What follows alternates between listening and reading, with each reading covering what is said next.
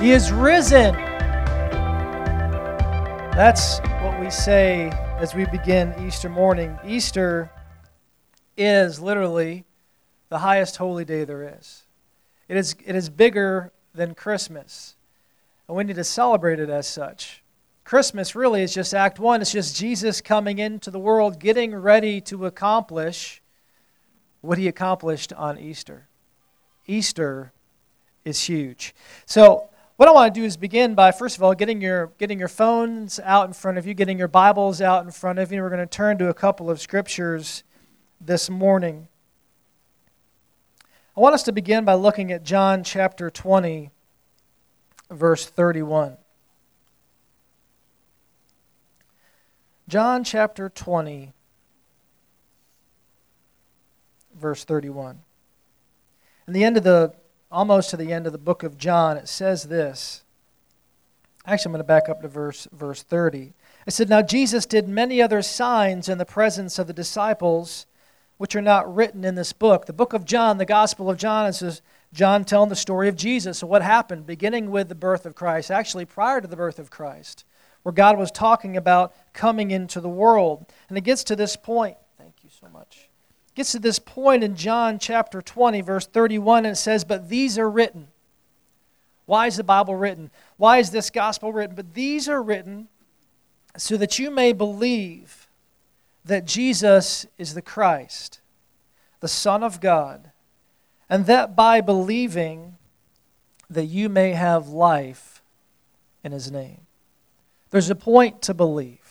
There's a point in church, there's a, there's a point to Easter beyond the, just the, the coming and dressing up and the chocolate and the bunnies and all this kind of stuff and the flowers and the cross. There's a point of, of Scripture, there's a point of worship. What is the point of that? The point of that is to know the Messiah and to have life in His name. To have life. That's the point of all of this, is to understand essentially what life is all about. To have real life. That's the name of the church.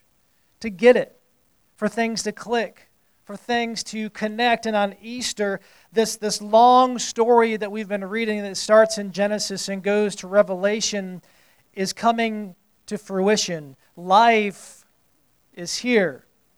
Reason to celebrate is here. And we're going to look at what those, what those reasons are this morning saying so that we may believe, so that we can understand what life is. In Romans chapter 10, we talks about kind of the basics of what salvation is. In Romans 10, 9 and 10, you've probably heard this before. It's part of something called the Romans Road.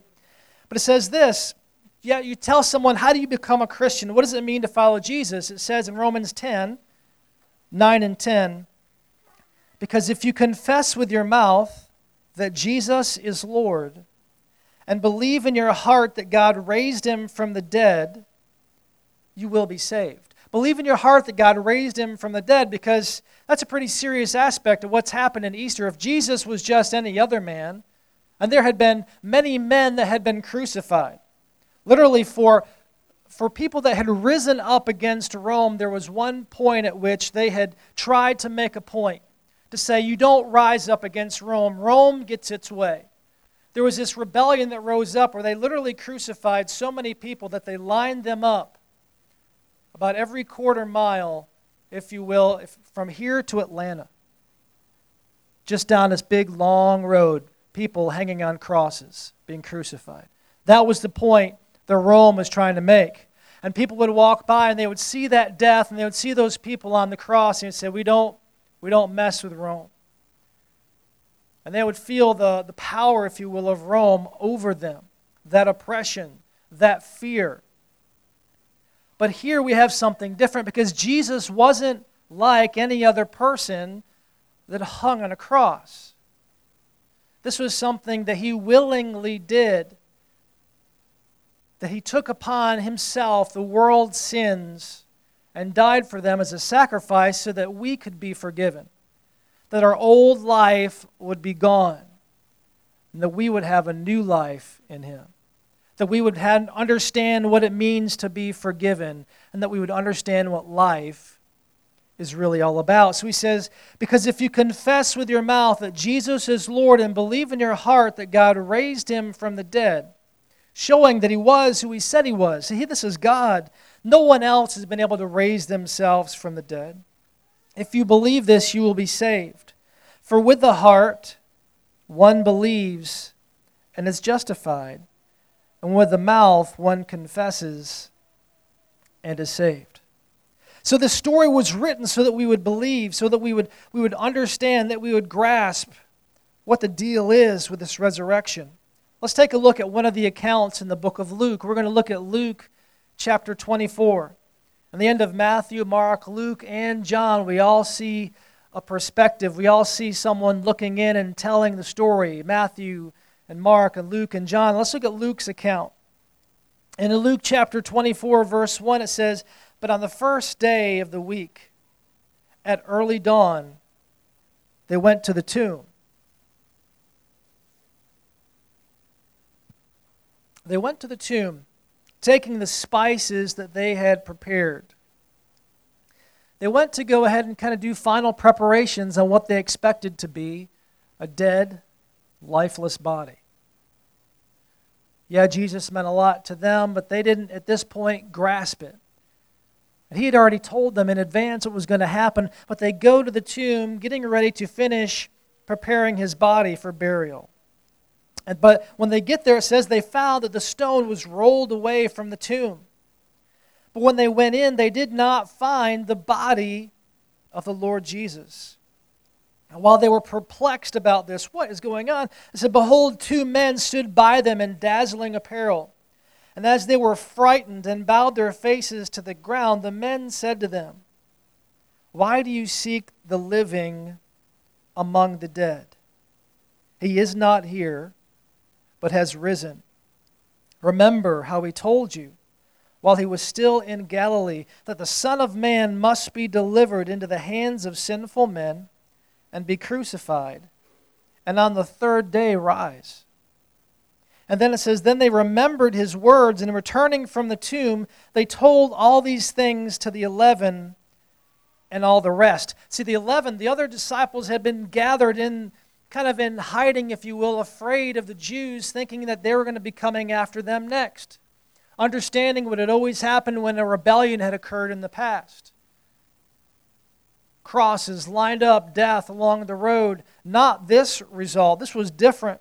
It says, They remembered his words, and returning from the tomb, they told all these things to the eleven that were hidden out, right? All the rest. It says, Now it was Mary Magdalene and Joanna and Mary, the mother of James, and the other women with them who told these things to the apostles.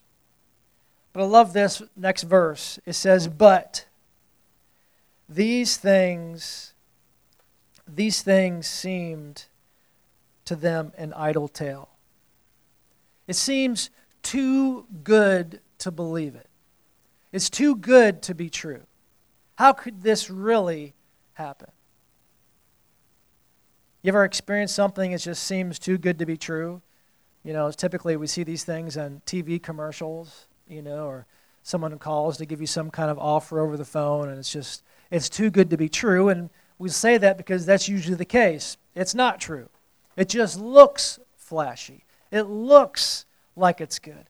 But in this case, it really was true says, But Peter rose and ran to the tomb, stooping in and looking in, he saw the linen, the linen cloths by themselves. And he went home marveling at what had happened. Wow. But what we, what we have to really understand here this morning and what Easter is about is number one, celebrating this, but we have to understand what it is we're celebrating. You know? What is it that's so amazing? Yeah, they, they got to see Jesus, they were with him. They saw him on the cross, they saw him die, and then later on you see the fact that he's risen from the grave. And that's amazing. That's cool to see some, some dead guy come back to life. It wasn't just some dead guy, okay? But what does that mean? There's more to it than just someone coming back to life. It has a, has a meaning for us. It's a very special meaning for us that, that helps us to get to realize that this really is true. This is amazing thing is true. What does it mean personally for us that Jesus rose from the grave. Let's take a look in Romans chapter 6. Again, use your Bible app, if you will, or do some Googling and turn to Romans 6, verse 3. If you have your Bible in front of you, even better. Romans 6 3. Let's take a look at this. We'll try to take it a little, a little slower so we can take in a little bit of theology here. Romans 6 3.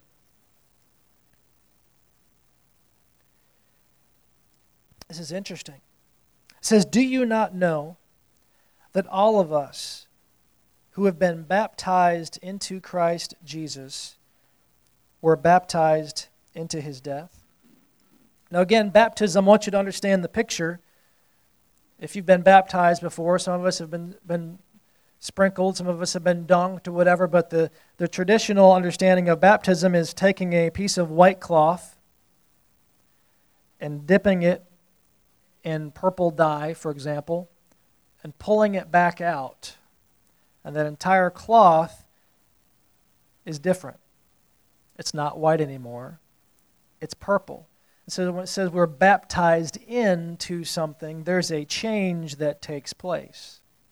And as Christians, those who have, who have decided to follow Jesus, who have asked for forgiveness of their sins and are following him, we have been baptized into Jesus. And what does that mean? It says this here that all of us who have been baptized into Christ Jesus were baptized into his death. We were buried, therefore, with him by baptism into death.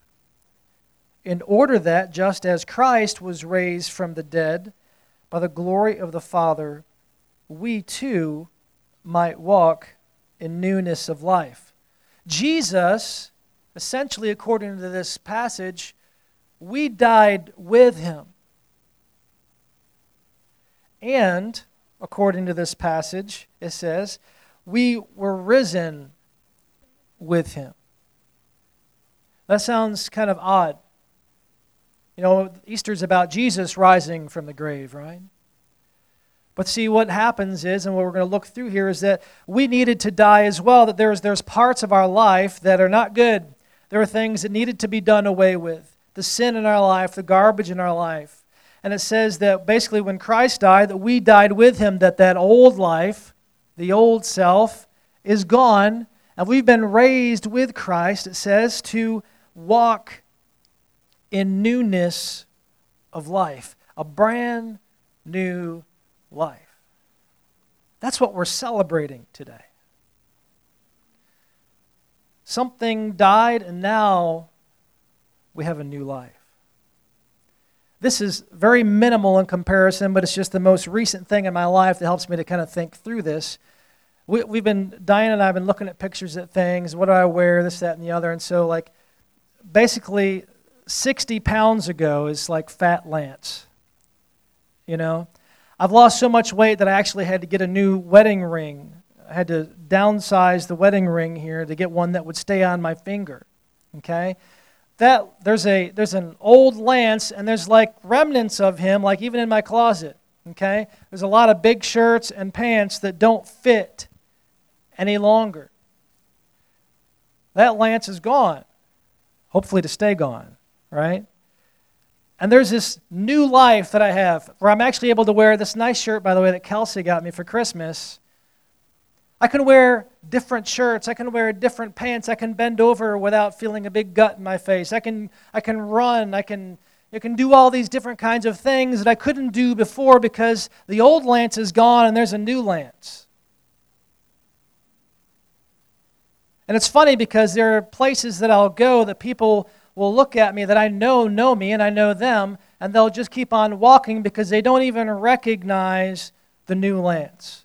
All they've ever known is that old Lance. But see, what happens is, as Christians as well, when Jesus changes your life, there's, there's an old, you know, Lance as well that people knew that's no longer there, who's dead and buried and gone.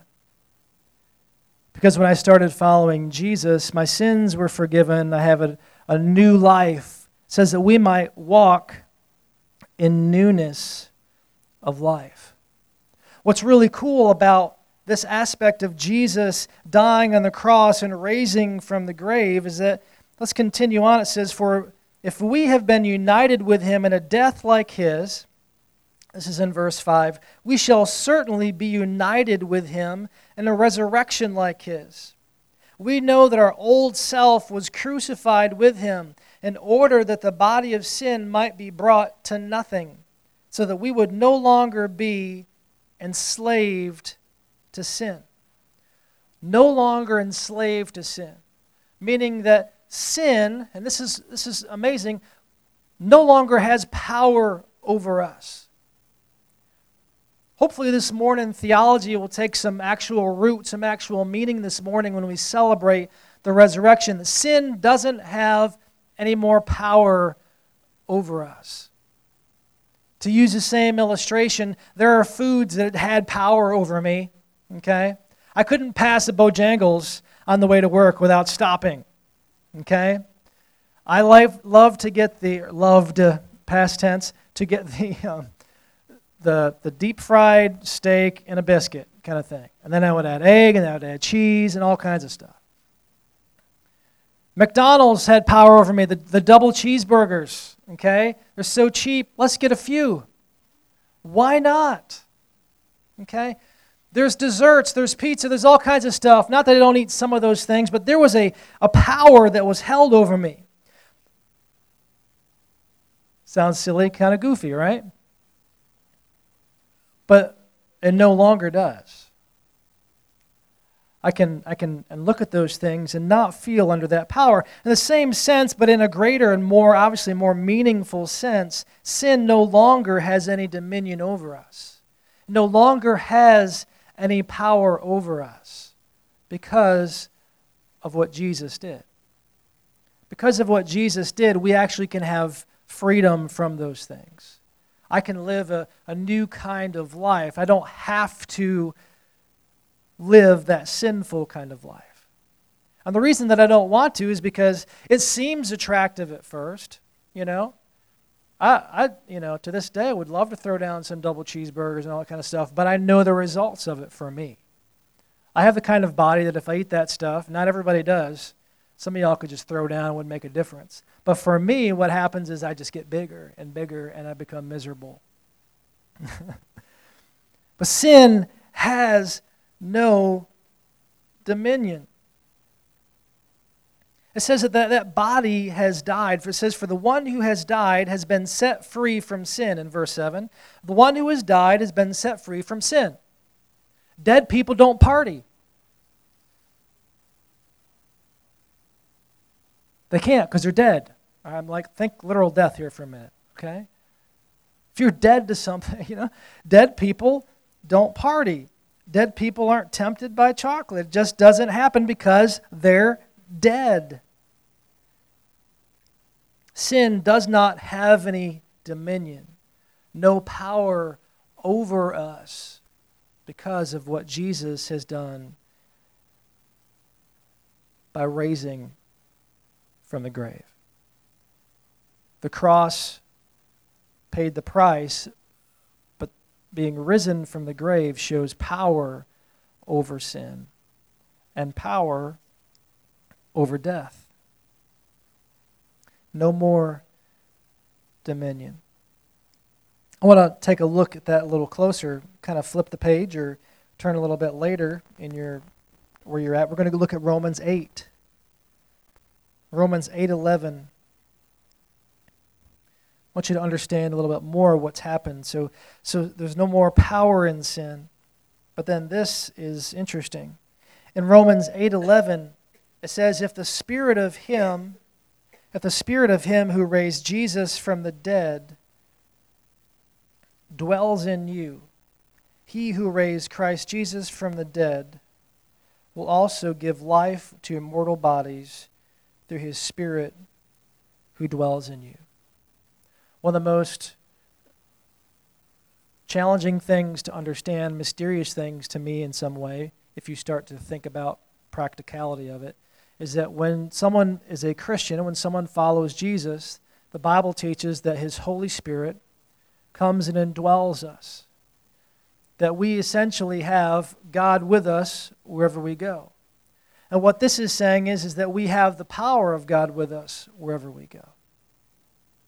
The same power that rose Christ from the grave in some mysterious way and indwells us, goes with us. So when we wonder about how are we going to deal with this situation in life, how are we going to deal with that situation in life, we have the power of God, moment by moment. That's why I, I often wonder about other people that I encounter, and I wonder about how do you how do you go through life w- without Christ? I don't think I could do it without the strength of God with me moment by moment. So sin has no more power. We have power to live this life because of the Spirit of God. Now, I want to turn to another passage that, that I've, I do not think I've ever heard anybody preach on. But I want us to touch on this because this is, quite frankly, just pretty darn cool. 1 Corinthians chapter 15, verse 35.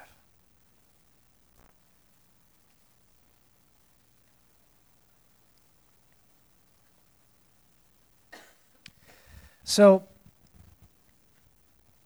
there was this there was this story that in scripture that we read where the Sadducees at one point came up to Jesus and they asked him this question trying to trip Jesus up. There were Pharisees, these guys the ones that were kind of legalistic, you know, and they had to check off all the kind of boxes if you were going to be spiritual. But then there were the Sadducees and they were a different group and you've probably heard this stupid, silly joke before, but they did not believe in the resurrection, which is why they were sad, you see. Right, okay? That's how you can tell the difference. They did not believe in the resurrection, and so they asked Jesus, you know, if the, this, this husband and this wife were married and the husband dies, the Jewish tradition or law was was that the brother then would go ahead and step in and he would marry the wife because during that period of time that's how they continued to take care of the wife. He said so this carried on where each brother died that you know seven people died and he says at the resurrection whose wife will she be? And Jesus was like you don't get it at all. It's people are not married in the afterlife basically is what he was saying. You don't get it, you don't quite understand. And so this passage here actually gives some insight in what takes place in, in resurrection. I thought we'd look at that. 1 Corinthians 15 35. But someone will ask, because one day you're going to die, another, and when Christ comes back, you're going to be raised from the grave. That's what the Bible teaches. You will have eternal life with him forever. Okay? And this kind of describes what does that what does that mean? What does that look like? Someone will ask, how are the dead raised? With what kind of body do they come? You know? Kind of a, you know, what will we look like? what kind of body will it be? And he says, You foolish person, what you sow does not come to life unless it dies. And what you sow is not the body that is to be, but a bare kernel, perhaps of wheat or of some other grain but God gives it a body as He has chosen, and to each kind of seed its own body. Before we continue on, for in other words, if you take um, um, and you plant, how many of y'all have planted a garden? Yeah. Some of us typically just buy the, the, the little plants, but if you were to start with a seed, okay, tomato seed, does a tomato seed look like a tomato?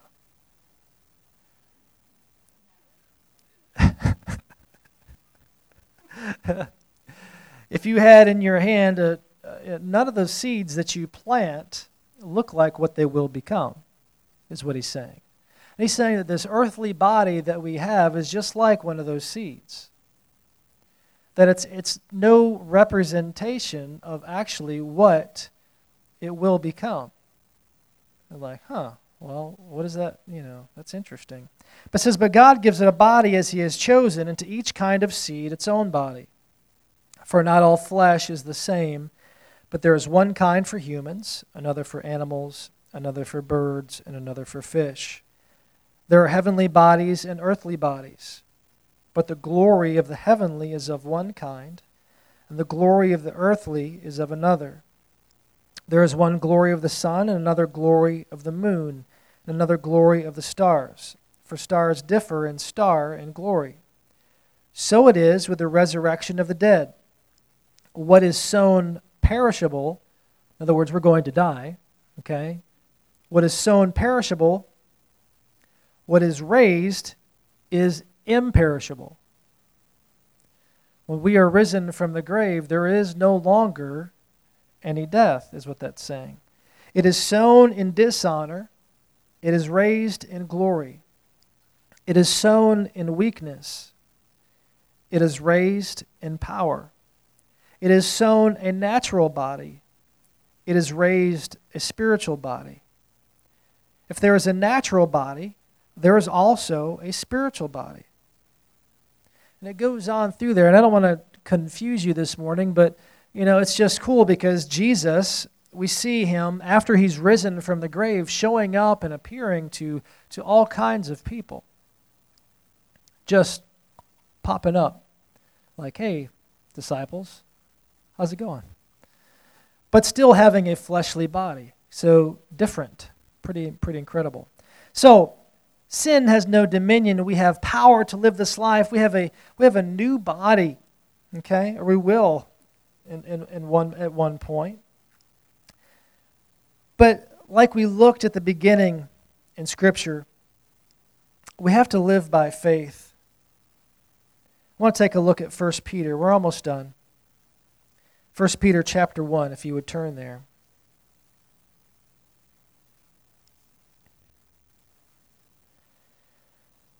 We're going to look at verses 8 and 9.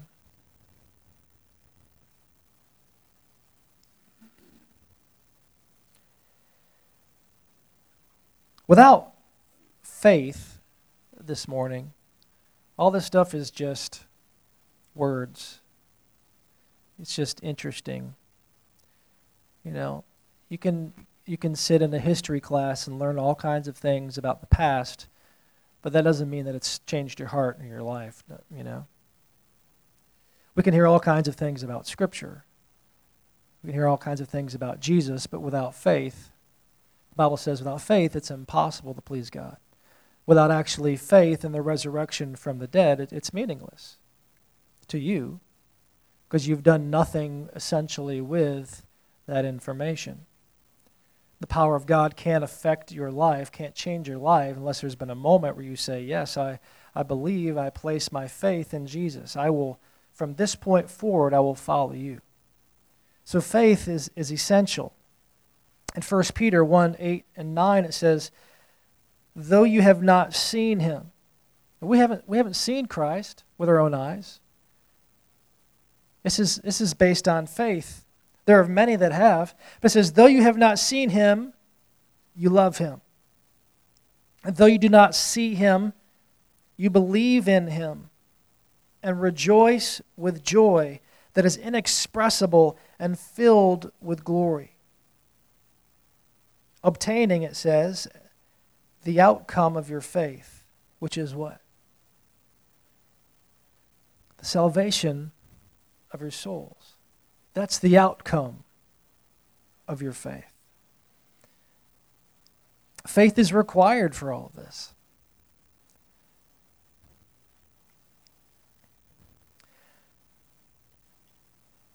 One of the things that's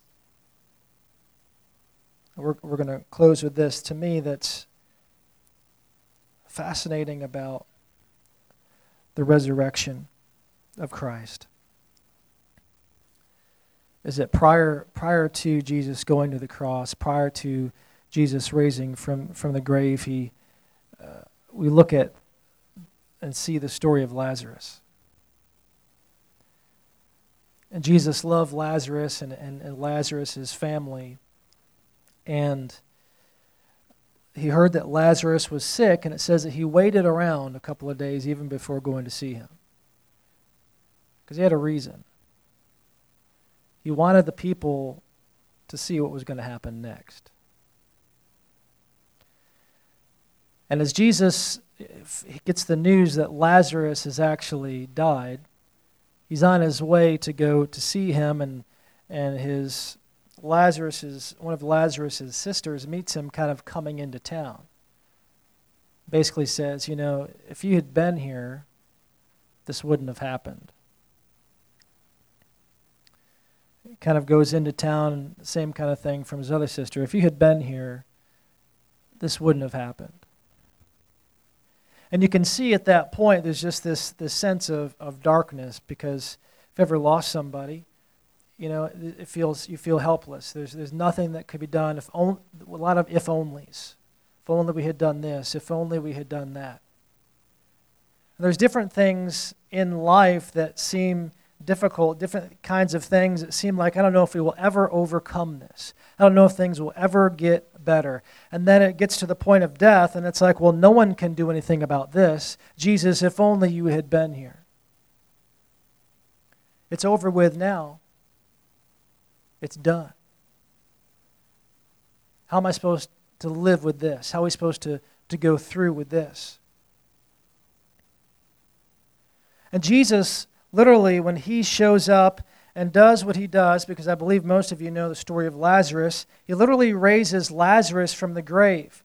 Lazarus, come forth. He comes hobbling out, wrapped up in grave clothes, to the point that they have to take all those stuff, all those things off of him.